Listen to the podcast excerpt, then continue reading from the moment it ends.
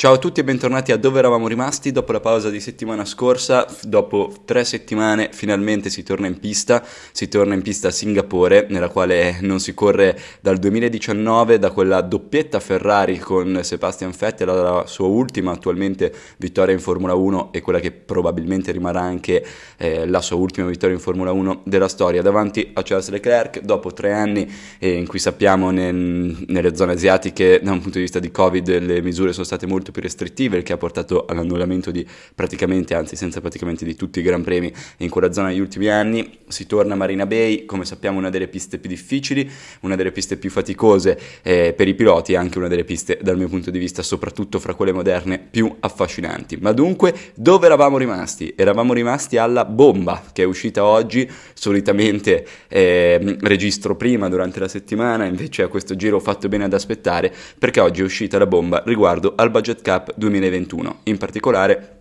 come credo molti di voi abbiate letto, alla violazione che riguarda la Red Bull e l'Aston Martin. L'Aston Martin eh, pare certo che abbia avuto, si sia verificata una violazione sotto il 5%, ovvero la soglia che se superata può portare a gravi penalità, mentre se, eh, se è appunto una violazione del budget cap dell'1, 2, 3%, eh, tendenzialmente si ha solamente una, una penalità per una, una, multa, una penalità da un punto di vista finanziario. Aston Martin pare essere tranquillamente sotto quella soglia e in più comunque come sappiamo si sa che in Formula 1 le regole si vogliono far valere a tutti i costi, soprattutto quando uno vince. Quindi un team come Aston Martin che né l'anno scorso né quest'anno ha sbalordito nessuno non dovrebbe avere nessun problema. Discorso completamente, totalmente diverso, ovviamente, è quello che riguarda Red Bull. Ehm, allora, specifichiamo, per quanto Ferrari e Mercedes stiano facendo ilazioni anche già sul budget cap del 2022,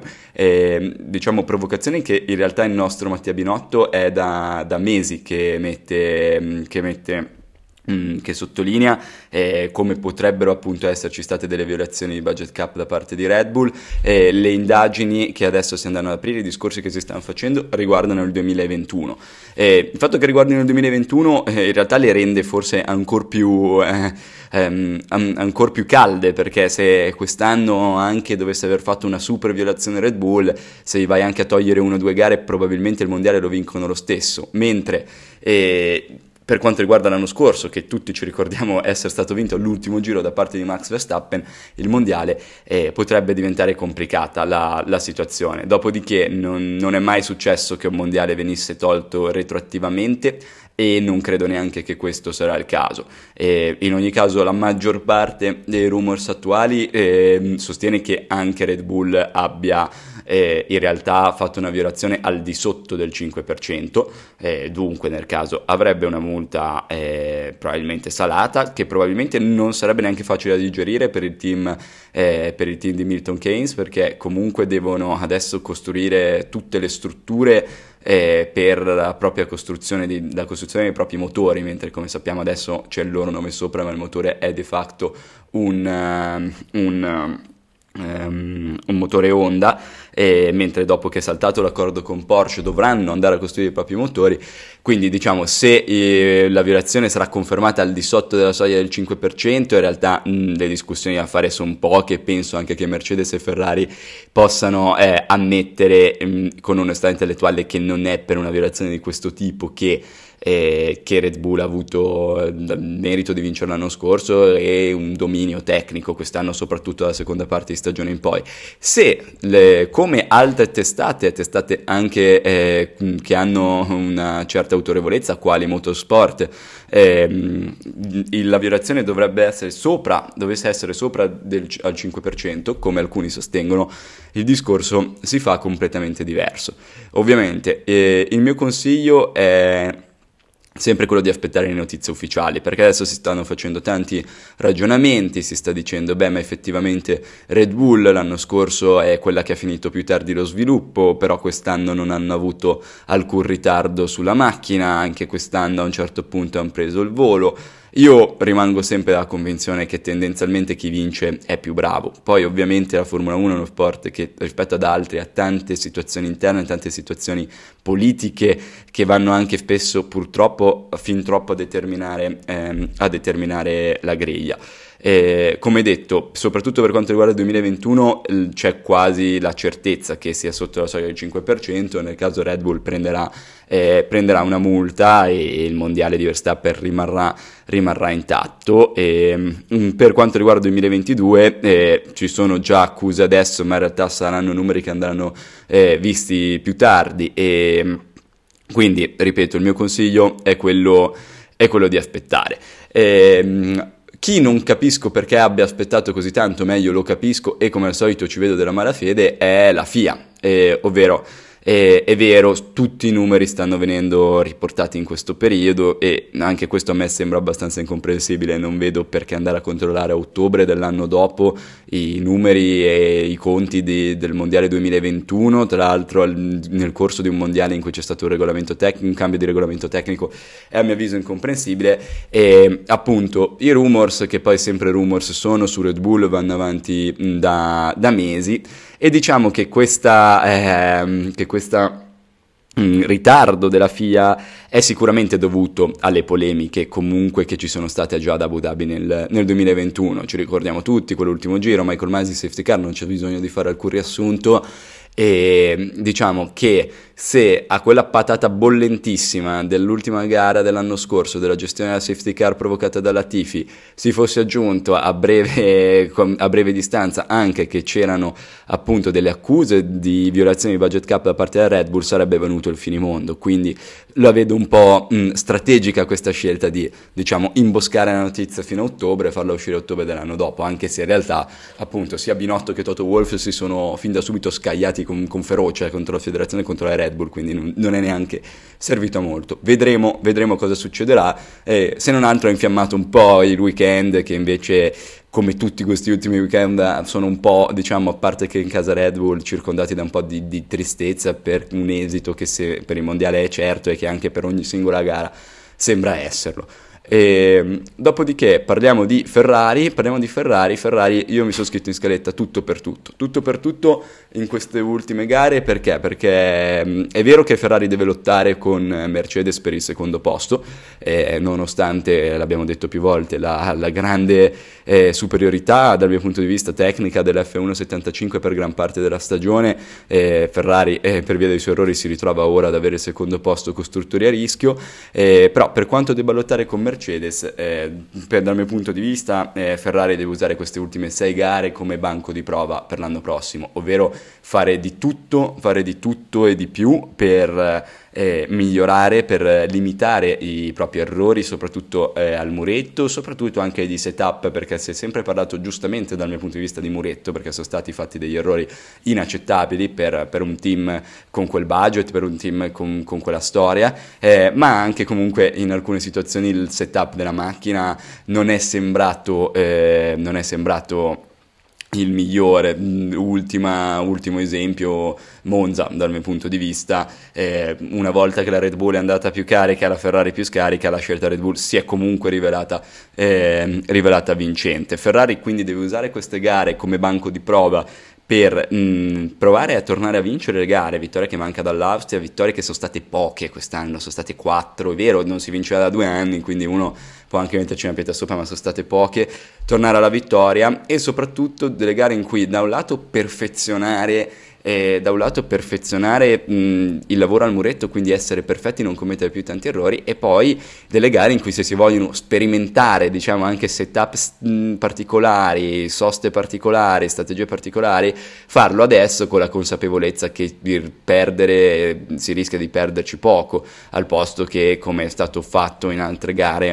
scellerate quando si lottava ancora per, per il mondiale. E um, in particolare eh, Ferrari può mh, mm, provare a tornare in alto già da Singapore, eh, Singapore che è una pista che si adatta in teoria abbastanza alle caratteristiche della Ferrari, essendo un po' tutta curve, non avendo grandi rettilinei, non avendo, rettilini, non avendo grande velocità eh, di punta. Eh, dopodiché queste piste Ferrari, piste Red Bull, piste Mercedes è da anni che ne parliamo e poi da anni che a parte quando Mercedes dominava, che le piste Mercedes non le sbagliava mai, è da anni che poi ci ritroviamo il pronostico ribaltato. A Monza la Ferrari ha fatto probabilmente la sua miglior, nettamente la sua miglior prestazione negli ultimi 5-6 Gran Premi ed era la, la, la, pista dove era data per spacciata al di là del, di qualsiasi cosa fosse successo al muretto, in altre piste dove avrebbe dovuto spaccare il mondo come l'Ungheria, eh, ci ricordiamo bene com'è andata al di là della gestione delle strategie. Eh, un altro però elemento che potrebbe effettivamente far... Eh, ehm,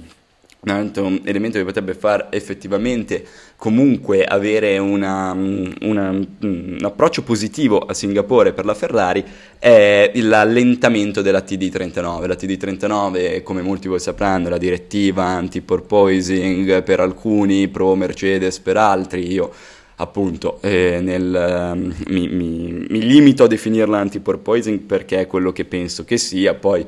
che abbia da un punto di vista pratico riportato vicino alla Mercedes eh, è vero, però non penso sia stata fatta apposta per loro, almeno lo voglio, lo voglio pensare, considerando anche appunto tutte queste ilazioni su, su Red Bull, diciamo ti, ti, passa anche un po' la voglia di, di seguirlo se passi sempre questo sport, se passi tutto il tempo a, a pensare a, ai complotti o meno che ci possono essere dietro. TD39 che però per via del, del particolare asfalto di Singapore, che è un cittadino con molto bumping, tra l'altro un cittadino che la federazione chiede di mettere a posto da, da anni e non viene messo a posto, poi eh, ad, altre, ad, altri circuiti è stato fatto un mazzo tanto per non aver messo a posto l'asfalto, questi pagano un sacco di soldi e quindi eh, stranamente, barra giustamente che sia, non gli viene detto niente. Comunque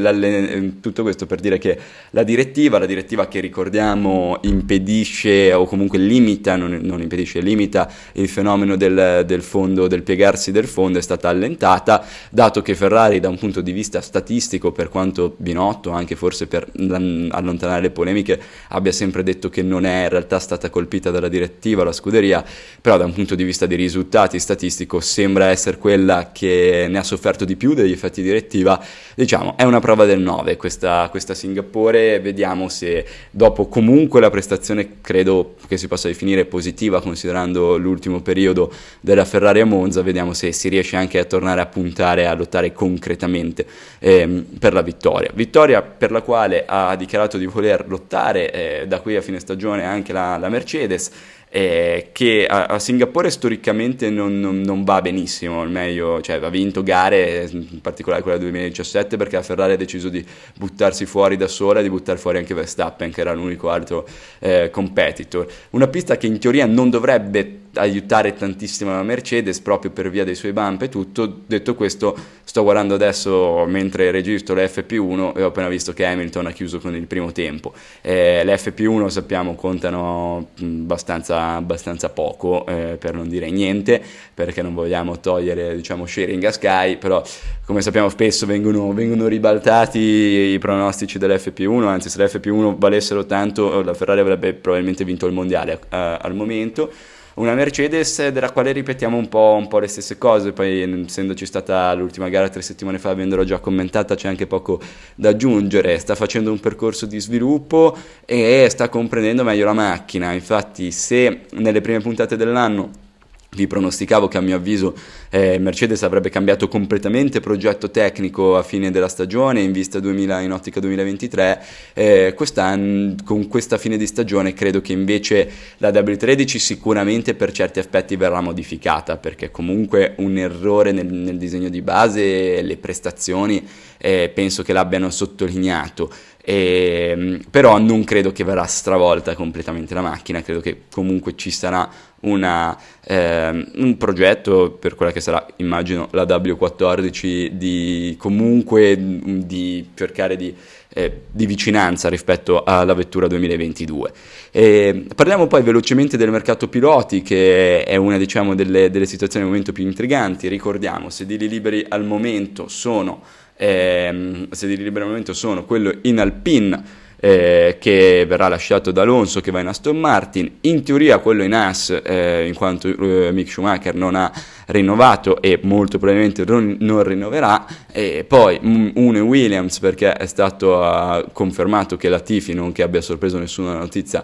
non, uh, non correrà l'anno prossimo con con la Williams e potenzialmente uno in Alfa Tauri. Perché diciamo potenzialmente? Perché come da mesi eh, si dice eh, è Gasly il più indicato ad andare a prendere il sedile di Alpine per fare una coppia tutta francese nel team transalpino, poi per Gasly è un pilota eh, assolutamente di valore e che secondo me meriterebbe di andare in un, in un, team che per carità non è fra quei tre ma è subito dopo, un team con la quale puoi sempre lottare per i punti e chissà con una buona crescita arrivare anche a lottare per i podi nei prossimi anni. Sembrava tutto fatto, sembrava tutto fatto perché? Perché sembrava che Alfa Tauri avesse preso Erta, il pilota, eh, pilota americano di, di, IndyCar, pilota che però, come magari anche questo molti di voi sapranno, non è potuto approdare in Formula 1 per via del sistema, eh, permettetemi il termine, demenziale della superlicenza, ovvero la superlicenza di Formula 1 al momento, per entrare in Formula 1, al momento conferisce più punti a,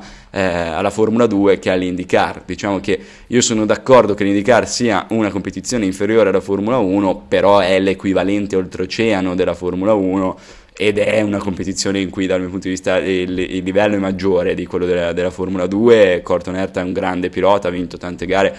si sarebbe meritato, sarebbe stato anche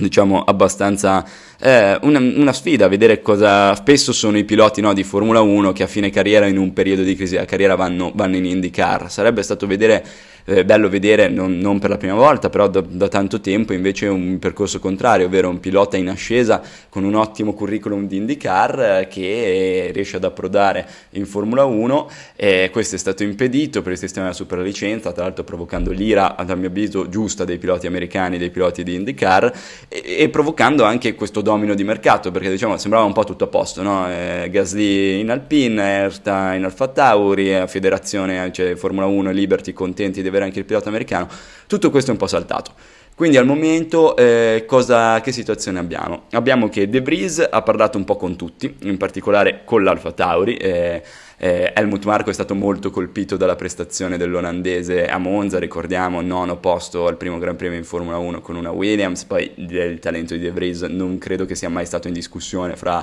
fra un, un po' gli, gli, appassionati ed Helmut Marco ci ha messo subito gli occhi, consapevole di avere un Gasly che vuole andare via dal Tauri, probabilmente vuole una macchina migliore, che De Vries è un talentino già, già praticamente assicurato e secondo me anche l'ottica di una coppia tutta olandese e tutta competitiva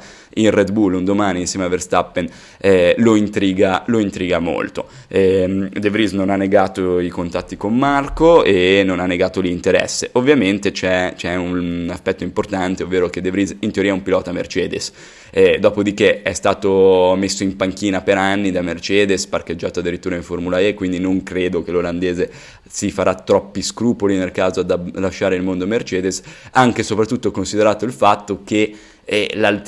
l'alternativa nel mondo Mercedes per De Vries è Williams. Eh, Williams che in realtà andrà il posto di Latifi andrà molto probabilmente uh, a Sergeant, ovvero un pilota della, della, loro Academy che francamente ho visto in un paio di occasioni, sembra un buon pilota però non, non conosco molto bene quindi mentirei a fare una, una grande valutazione di, eh, di egli. E per quanto riguarda invece Haas, eh, Haas ha un Mick Schumacher che non ha rinnovato che ha anche una situazione di stallo con la Ferrari Driver Academy e, mm, e, che però non è completamente fuori dai giochi di, di Haas, come in realtà non è completamente fuori dai giochi né di, eh, né di, Williams e alcuni dicono anche di Alpine, non credo invece che Alfa Tauri sia minimamente interessata al figlio del sette volte campione del mondo. E, mm,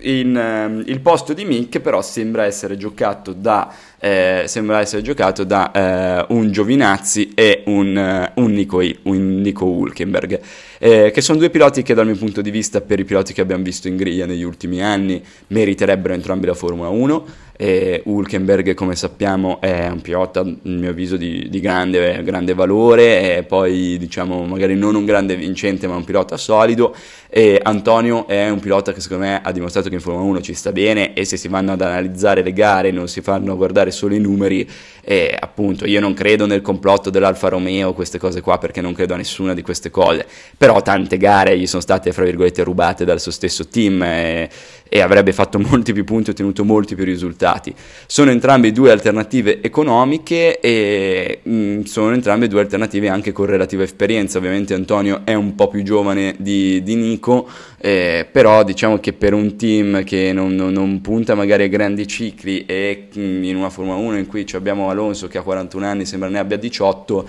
eh, l'età eh, mh, mm, o sei Verstappen che ti assicuri uno dei migliori per i prossimi 15 anni prendendolo a 17 anni o conta relativamente poco. E, e in questo caso vedendo l'analisi eh, da, questo, da, questo, punto di vista eh, Hulkenberg sembra essere favorito anche giustamente perché con tutto il bene e la stima per Antonio penso che forse anche egli sa che Nico Hulkenberg è un pilota migliore di lui, eh, però è un, comunque un sedile eh, che in teoria viene scelto da Ferrari cui sicura, cui su cui sicuramente Ferrari ha grande influenza e, e, questo potrebbe invece giocare a favore del nostro, del nostro Antonio. E con questa diciamo questa diciamo, mh, mm, digressione sul mercato eh, che pensiamo che mm, entro due o tre settimane la situazione di mercato si vada a risolvere, anche perché le macchine 2023 sono già in galleria del vento, probabilmente i piloti con la line-up già confermata sanno già molte caratteristiche delle vetture, quindi non, non so quanto abbia senso per questi team eh, prolungare troppo la scelta. Ovviamente tutto il caos Piastri ha anche messo in difficoltà eh, tutte queste scuderie, e vedremo, vedremo eh, in futuro. Con questo posso, eh, direi che la, la puntata è conclusa conclusa. Ci risentiamo la settimana prossima nella quale commenteremo il Gran Premio di Singapore, commenteremo molto probabilmente anche gli esiti, quello che ci diranno di cosa è successo con questo budget cap, con questa violazione da parte di Red Bull e introdurremo il Gran Premio del Giappone, il Gran Premio di Suzuka che finalmente torna, è vero, grande ritorno anche a Singapore, però la, la, bellezza del fatto che torni Suzuka e la contentezza che ho per questo è, è, enorme. Quindi ci sentiamo settimana prossima. Ciao a tutti e grazie mille ancora per aver ascoltato anche quest'oggi dove eravamo rimasti.